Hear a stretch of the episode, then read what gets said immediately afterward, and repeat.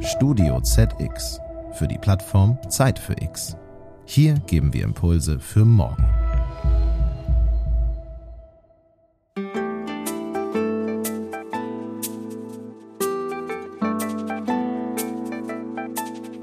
Natürlich hat die Kultur, wie wir übrigens alle, die große Herausforderung jetzt in den nächsten Jahren Schritt für Schritt unsere Umweltwirkung, unsere Emissionen zu senken.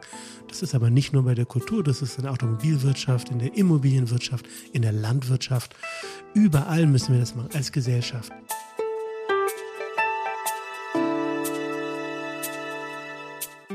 Herzlich willkommen, liebe Hörerinnen und Hörer, zu Zeit für Klima, dem Podcast für die Nachhaltigkeit. Ich bin Christina Kara und freue mich heute auf eine Folge rund um den Beitrag der Kulturbranche für den Klimaschutz. Nach rund eineinhalb Jahren Abstinenz von Live-Kultur und Kunst jeglicher Art verspüren die meisten Menschen eine große Sehnsucht nach Unterhaltung vor Ort, in all ihren Facetten. Während es den meisten Einrichtungen, ob Konzertveranstalter, Museum, Club oder Musikfestival, mittlerweile mit ausgefeilten Hygienekonzepten gelingt, Menschen wieder im direkten Kontakt für sich zu begeistern, beschäftigen sich diejenigen, die wirklich visionär denken, mit einem Thema, das mit noch mehr Aufwand verbunden ist, als eine Pandemie in den Griff zu kriegen. Dem Klimawandel und den Auswirkungen der Kulturbranche auf eben diesen. Festivals etwa verursachen nicht nur ein hohes Aufkommen an Müll, sie können den CO2-Fußabdruck einer Kleinstadt haben. Die Kulturbranche kann und muss und will auch ihren Beitrag zum Klimaschutz leisten. Zudem können ihre Akteure als einflussreiche Multiplikatoren wirken, die wichtige Impulse für den dringend nötigen gesellschaftlichen Wandel geben und dafür mitreißen können. Wie das funktionieren kann, darüber spreche ich heute mit Jakob Silvester Bielabiel, dem Leiter des Aktionsnetzwerks Nachhaltigkeit in Kultur und Medien. Zeit für Klima, ein Podcast für die Nachhaltigkeit.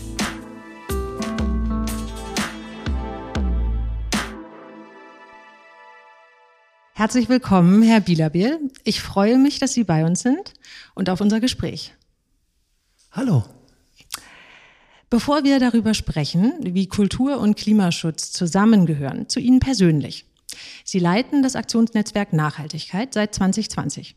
Aber schon viele Jahre davor haben Sie sich darum bemüht, diese Branche zu grünen. Sie hielten Lehraufträge an der Popakademie Baden-Württemberg, der Steinbeis Hochschule Berlin und der Hochschule für nachhaltige Entwicklung Eberswalde und haben, die Urkunde hängt gerade hinter Ihnen, unter anderem den Mut zur Nachhaltigkeit Preis des Zeitverlages erhalten.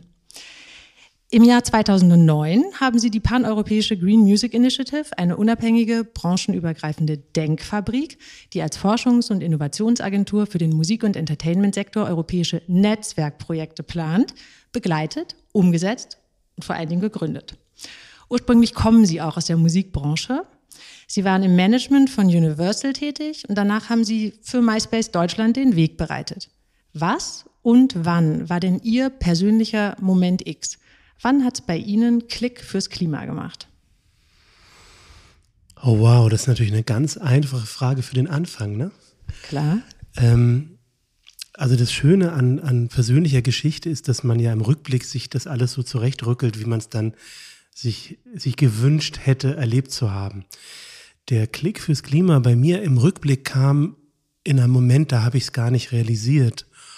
Und zwar war ich mit meiner damaligen Freundin auf einem Musikfestival. Ich war jung, ich war Anfang 20, ich war Student und es war ein wunderbares, dieser, ja, wie diese früher diese Festivals waren, da gab es die großen noch nicht. Es war ein Psychedelic Trans Festival in der Nähe von Hamburg.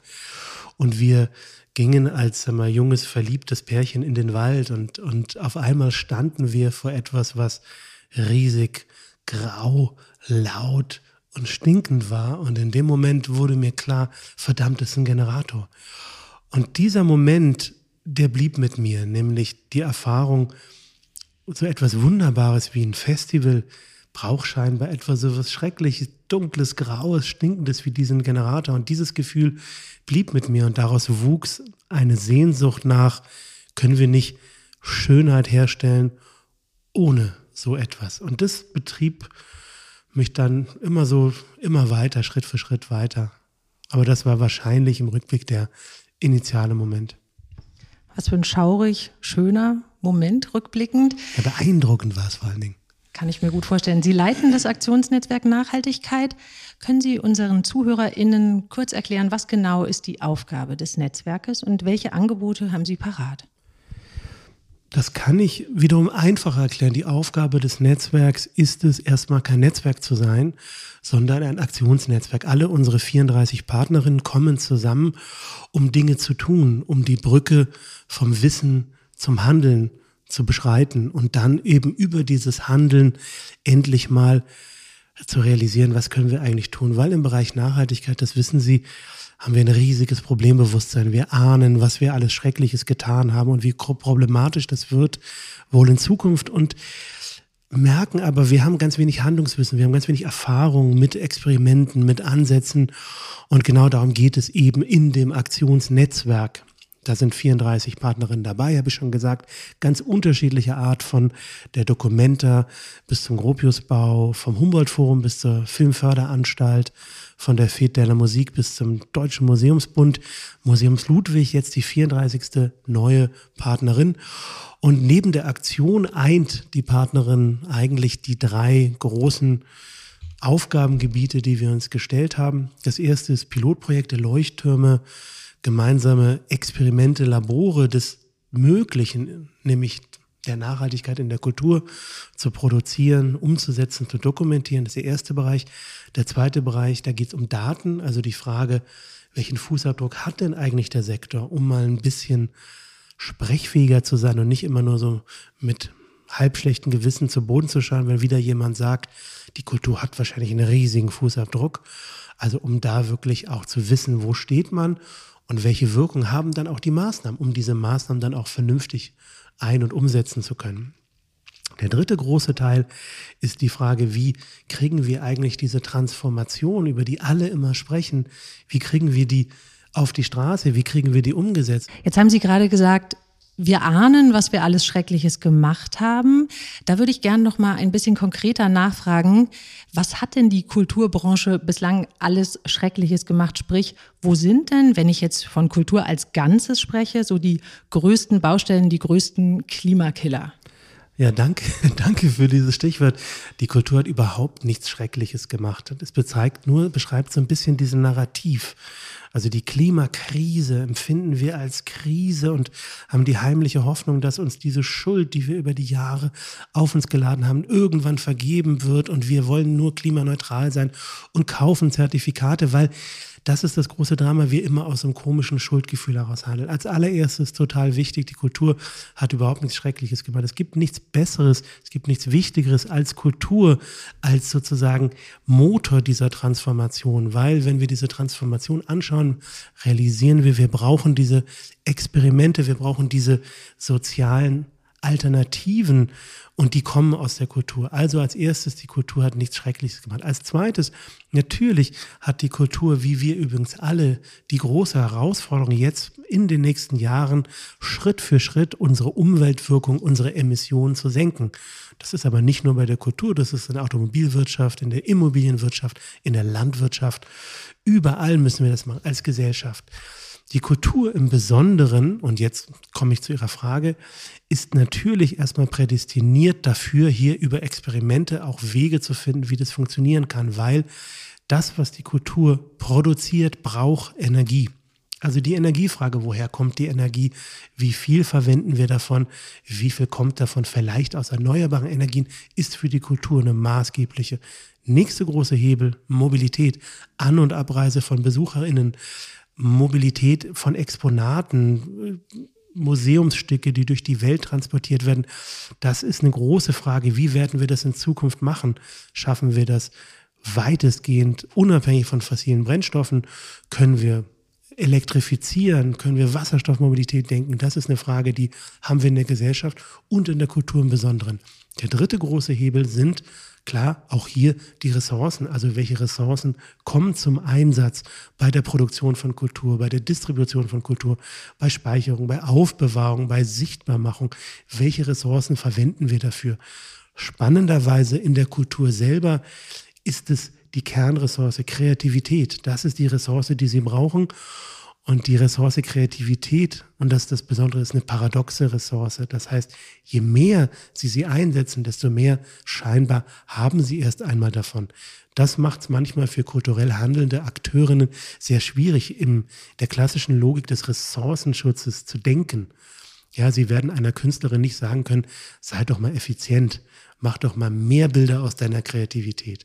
Das heißt, die Herausforderung der Kultur, wenn sie sich dem Thema Nachhaltigkeit nähert, ist, dass die klassischen Nachhaltigkeitsaspekte erstmal nicht funktionieren, obwohl die Einflussfaktoren ganz gleich sind. Wie muss ich mir das vorstellen, dieses Weiterbildungsprogramm, von dem Sie gerade gesprochen haben? Die Prüflinge gehen jetzt zurück oder gehen in bestimmte Kultureinrichtungen und sind das diejenigen, die dann auch diese Experimente anstoßen? Und wenn dem so ist, können Sie da mal ein bisschen vielleicht Ihr aktuelles Lieblingsexperiment beschreiben? Was ist da gerade so im Busch? Was passiert? Ja, also das, was diese Menschen gelernt haben, ist jetzt erstmal sich zu befähigen, diese Transformation in den einzelnen Institutionen zu betreiben. Wichtig ist zu verstehen, das sind jetzt keine ausgebildeten Umwelttechnikerinnen, Energieberaterinnen, sondern das sind Menschen, die kommen aus dem Sektor. Die sind Kuratorinnen, technische Leiterinnen, sind vielleicht Regisseurinnen oder äh, arbeiten in Intendanz eines Hauses. Das heißt, die haben einen Job, in der Regel gelernt und betreiben den auch seit vielen Jahren sehr gut. Und jetzt kommt natürlich mit dieser großen Herausforderung auf einmal die Frage, ja, was muss ich denn noch alles können? Und das macht diese Weiterbildung. Also diese Weiterbildung befähigt diese Menschen in ihren Häusern diese Prozesse zu betreiben. Die sind dann wiederum ganz unterschiedlich. Ich sage mal ein Beispiel.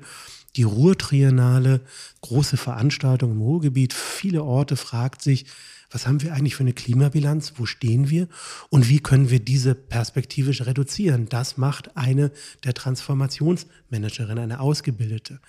Eine andere Frau arbeitet hier beim Radio Berlin Brandenburg und ist da die Nachhaltigkeitsbeauftragte, hat ganz andere Herausforderungen, fragt sich jetzt, wie werden wir in Zukunft senden? Wie werden unsere Übertragungswagen sein? Welche Materialien verwenden wir? Oder wie gehen wir um mit unseren Auftragsproduktionen, die wir in Zukunft sozusagen mit unseren Produktionen beauftragen? Das sind so Beispiele, die Ihnen mal so eine Grundidee geben, dass vielleicht spannendste Projekt, das ist jetzt schon ein bisschen her, aber das kommt aus Wuppertal. Da haben der damalige Leiter des Wuppertal-Instituts und der Intendant der Wuppertaler Oper für eine Zeit die Arbeitsplätze getauscht. Sie haben gesagt, es ist interessant, ich brauche einen Perspektivwechsel. Also ein dezidiert profilierter Klimawissenschaftler hat mit einem Opernintendanten für eine Zeit wirklich den Arbeitsplatz getauscht. Jetzt sagen Sie, was hat das mit Transformation zu tun? Sehr, sehr viel, weil wir müssen, wir müssen neue Sprachen lernen, wir müssen neue Handlungsweisen lernen. Und es hilft sehr, einmal in einem anderen Kontext sich auch zu erleben, auch mit seiner eigenen Expertise.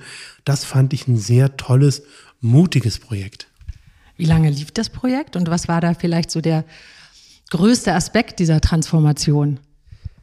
Ich glaube, dass ich glaube, die haben letztlich um die sechs Wochen getauscht. Also der der, der Mensch, der, der das damals beim Wuppertal-Institut gemacht hat, ist jetzt der Bürgermeister von Wuppertal geworden. Also jemand, der sich schon sehr auch immer für, für die Schnittstelle zwischen Kultur und Wissenschaft interessiert hat, auch zur Schnittstelle zwischen Kultur und Gesellschaft, also eben nicht gedacht hat in Silos, nicht wir sind die Wissenschaft, ihr seid die zu beforschende Gesellschaft und die Kultur erzählt die Geschichten darüber, sondern von vornherein verstanden hat, dass es hier eine Verschränkung gibt, die es auch immer gab.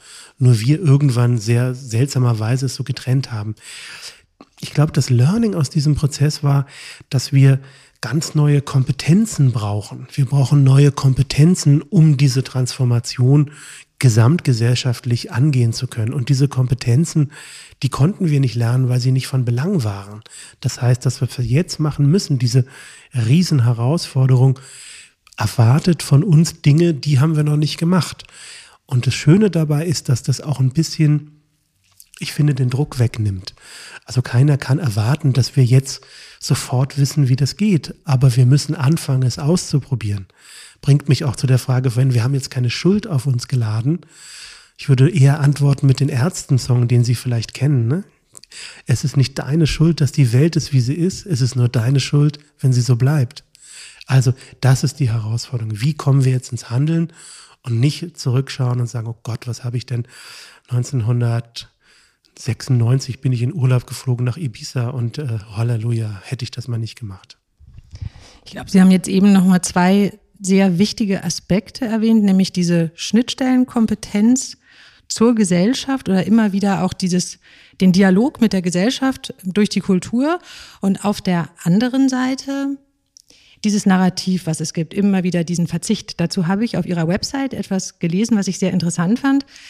Das vorherrschende Narrativ des Nachhaltigkeit bedeutet Verzicht und Verbot lähmt und verlangsamt dringend notwendige Entwicklungen. Umso wichtiger ist es, neue Erzählungen und Erlebnisse zu entwickeln, die die ganze Gesellschaft mitnehmen. Das steht da. Können Sie vielleicht gemeinsam mit mir jetzt auch nochmal einen Perspektivwechsel vornehmen? Welche Rolle kann Kultur denn als Multiplikator für mehr Nachhaltigkeit und für mehr Klimaschutz einnehmen?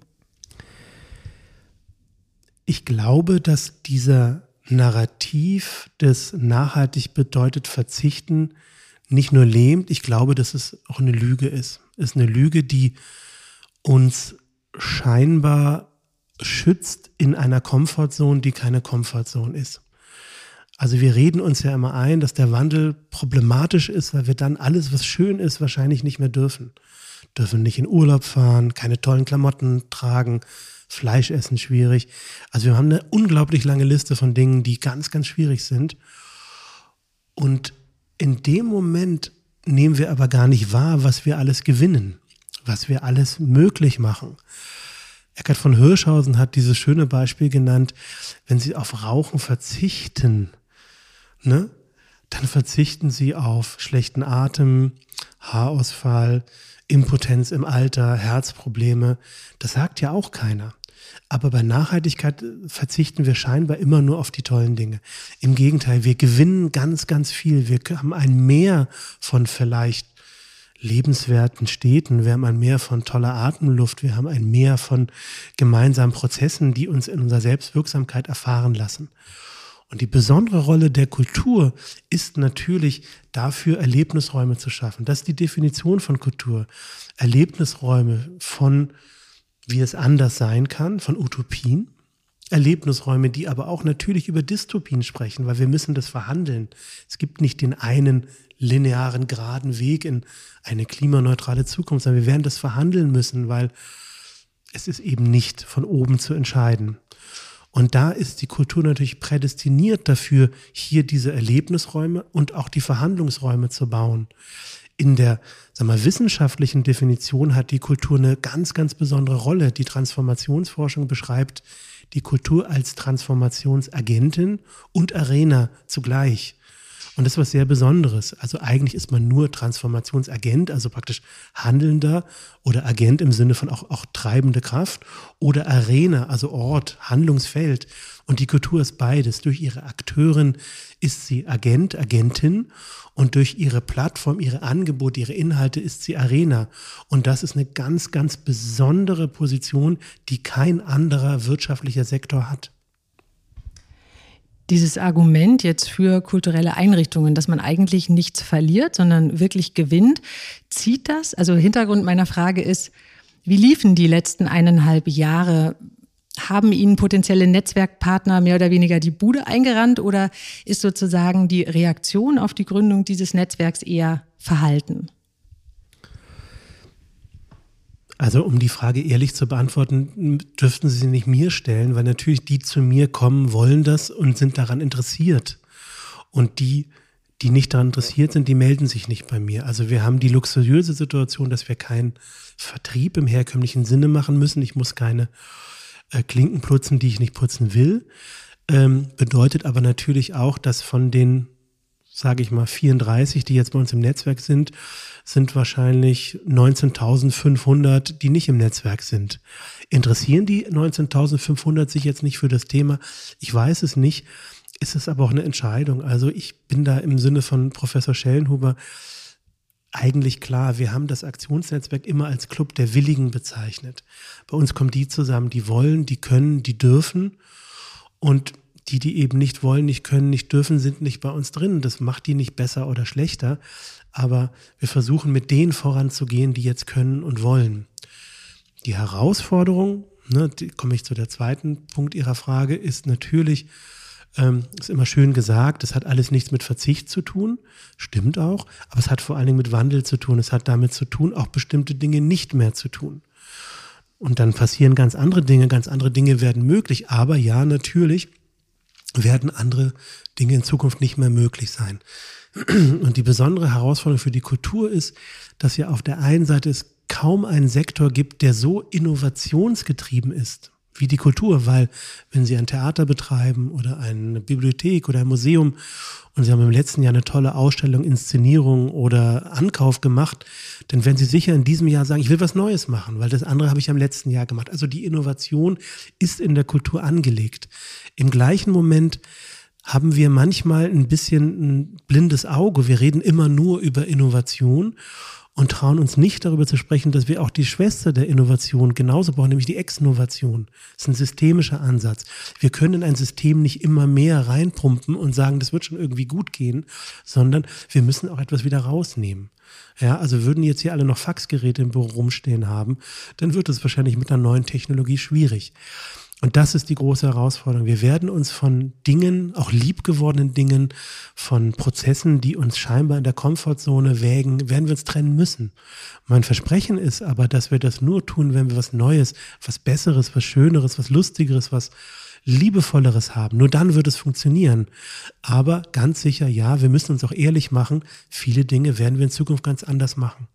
Die gute Nachricht ist, das machen wir seit 30.000 Jahren. Das ist jetzt nichts Besonderes, was jetzt irgendwie auf einmal total neu wegen dem blöden Grünen um die Ecke kommt, sondern seit 30.000 Jahren haben wir das irgendwie hinbekommen. Und es wäre ja wohl ein Witz, wenn wir sich nochmal weitere 30.000 hinbekommen. Zu dieser Idee der Exnovation habe ich dann aber doch nochmal eine Nachfrage. Ich will jetzt nicht allzu klischeehaft wirken, aber ich könnte mir vorstellen, dass das manchmal so im Arbeitsalltag schwierig ist. Also denke ich jetzt mal an einen exzentrischen Theaterregisseur, der vielleicht etwas vorhat im Rahmen ähm, einer neuen Inszenierung, was extrem energieaufwendig oder klimaschädlich ist. Was ist denn dann die Lösung? Die Lösung, ich mache ich mach mal einen Versuch. Ne? Ich versuche es jetzt mal wahnsinnig vereinfacht zu beschreiben, ähm, weil wir eben nicht die 24 Tage haben, es jetzt in, in Summe zu beschreiben. Die wahnsinnig einfache Beschreibung ist, die Lösung ist, wir müssen uns Ziele setzen. Wir müssen schauen, wo stehen wir eigentlich und dann Schritte ableiten.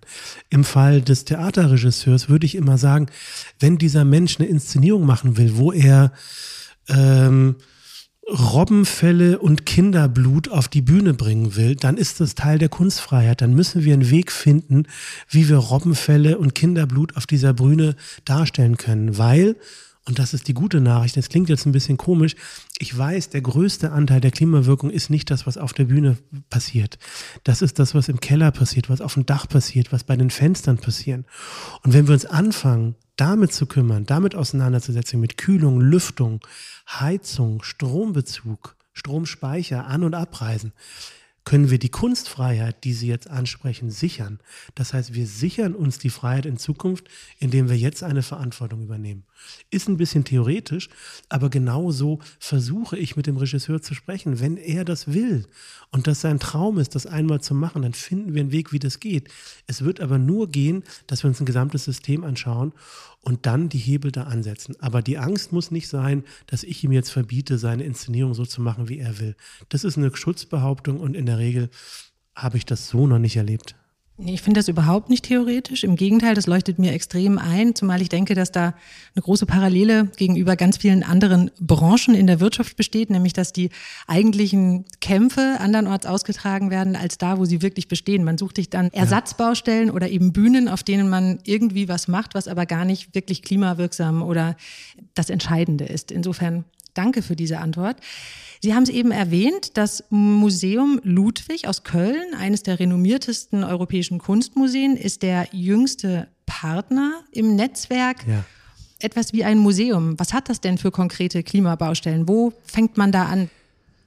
Museen sind als allererstes mal Orte, die für einen ganz speziellen Zweck gebaut wurden, nämlich zu bewahren, aufzubewahren, zu zeigen, auszustellen. Und in der Regel in irrsinnigen Prachtbauten, die unter jedem Gesichtspunkt in die Mitte von unseren Städten gebaut wurden, außer der Nachhaltigkeit.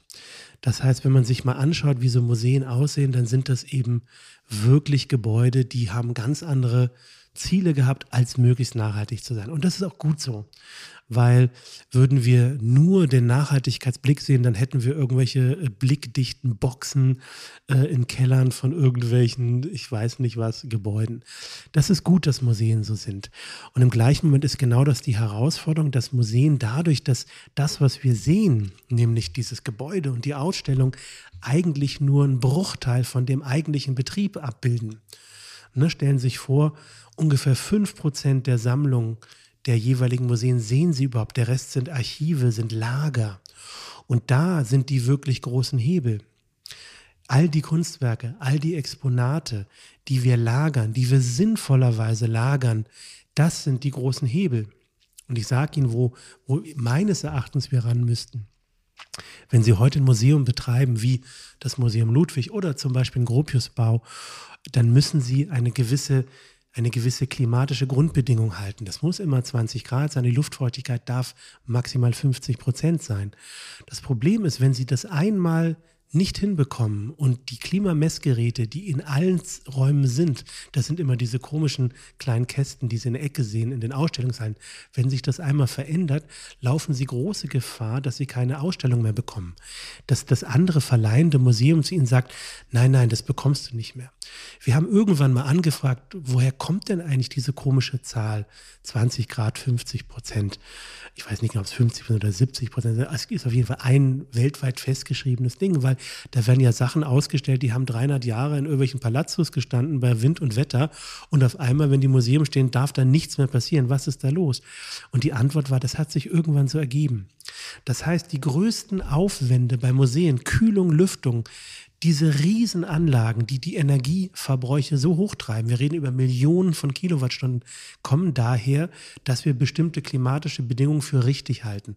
Und das ist ein Riesenhebel. Da wird es in Zukunft darum gehen. Es wird nicht darum gehen zu entsammeln. Diese große Angst, wir dürfen nicht mehr sammeln oder wir können uns gar nicht mehr sozusagen diese schöne Ausstellung leisten. Nein, wir müssen uns die Betriebsökologie, das Grundsystem, das Betriebssystem anschauen. Und dann ist alles darüber hinaus, ist dann Luxus, wenn wir uns darum kümmern wollen. Aber eigentlich kriegen wir wirklich die Reduktion hin über diese Hebel. Und das hört sich jetzt für mich so an, als ob Sie da nochmal ganz andere dicke Bretter bohren müssten, nämlich was sozusagen die Vorgaben von Seiten der Politik oder wie auch immer sowas dann geregelt ist. Inwiefern unterstützt denn die Politik aktuell das Netzwerk?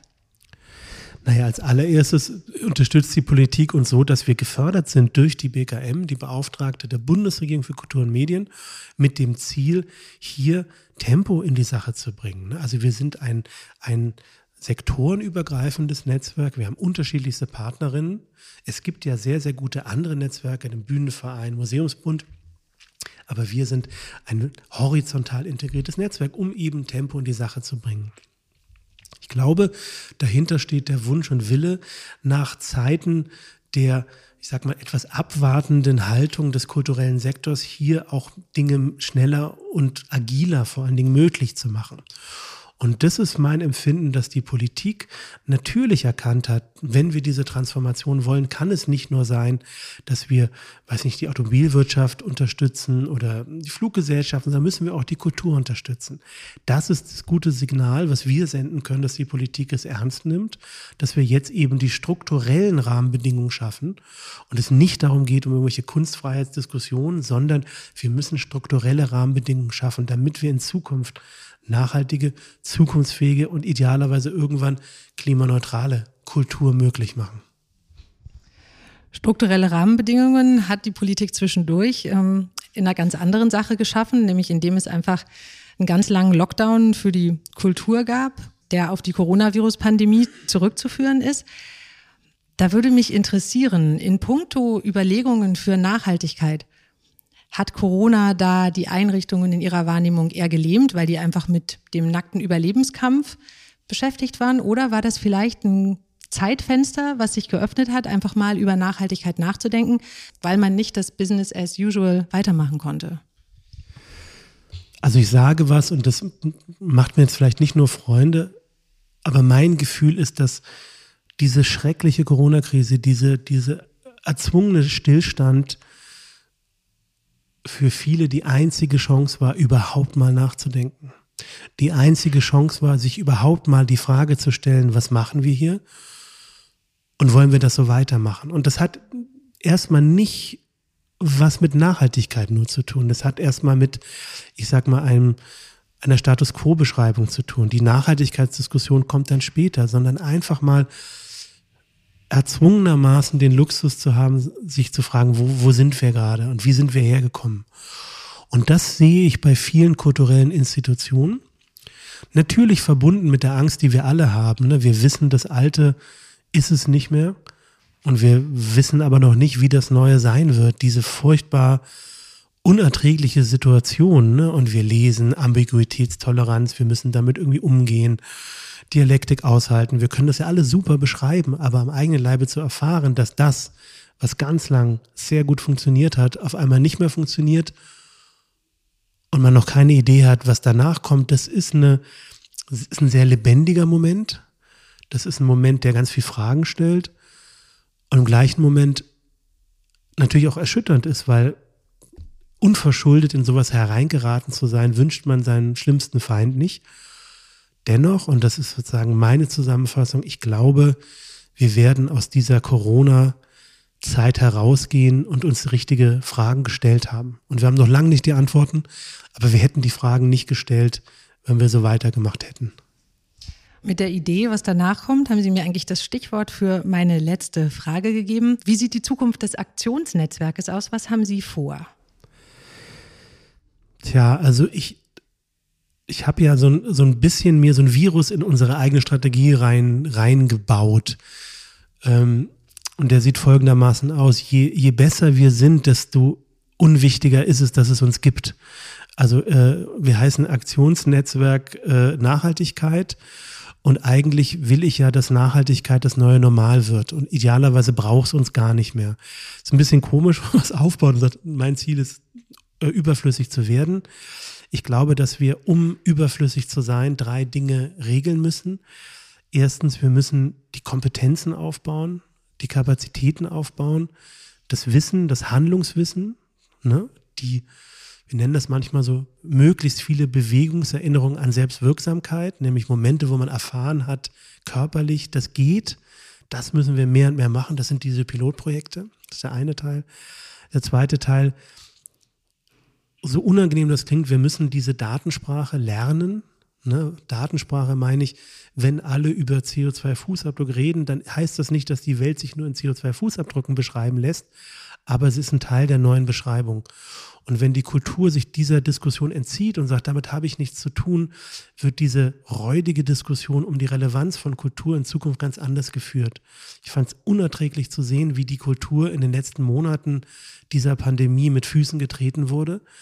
Gründe waren vielfältig, war aber auch einer der Gründe, dass die Kultur sich bestimmten gesellschaftlichen Diskussionen zu lange entzogen hat.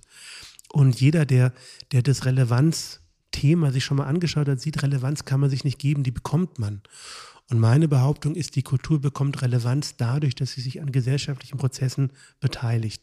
Nicht als sozusagen Zeigefinger, nicht als neunmal kluger Schlaumicheli, sondern als Instrument, was genau die gleichen Prozesse geht. Das ist die zweite Ebene. Wir müssen schaffen, Teil dieser Bewegung zu werden und auch hier Fragen zu stellen und Antworten zu erproben.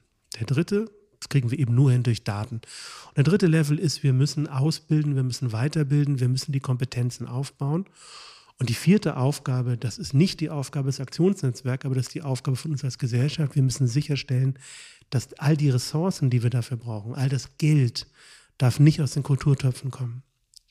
Wir müssen, genau wie die Automobilwirtschaft, wie die Fluggesellschaften, wie die Landwirtschaft diese transformatorische Aufgabe unterstützt bekommt, muss die Kultur sie unterstützt bekommen haben.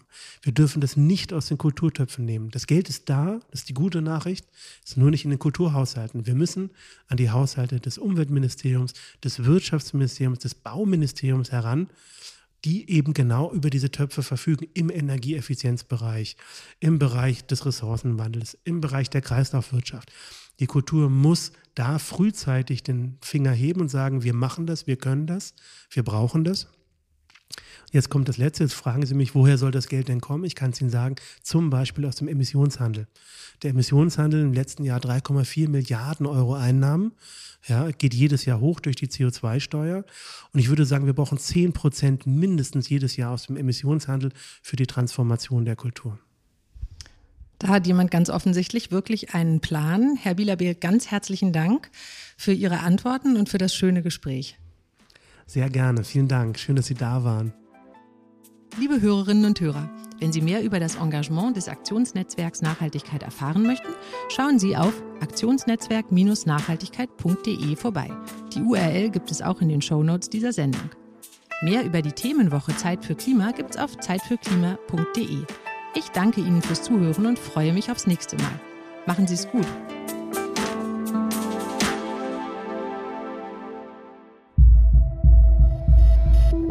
Dieser Podcast ist eine Produktion von Studio ZX für die Plattform Zeit für X. Hier geben wir Impulse für morgen. Sie wollen mehr spannende Podcast-Folgen hören? Dann besuchen Sie uns doch auf zeitfürx.de.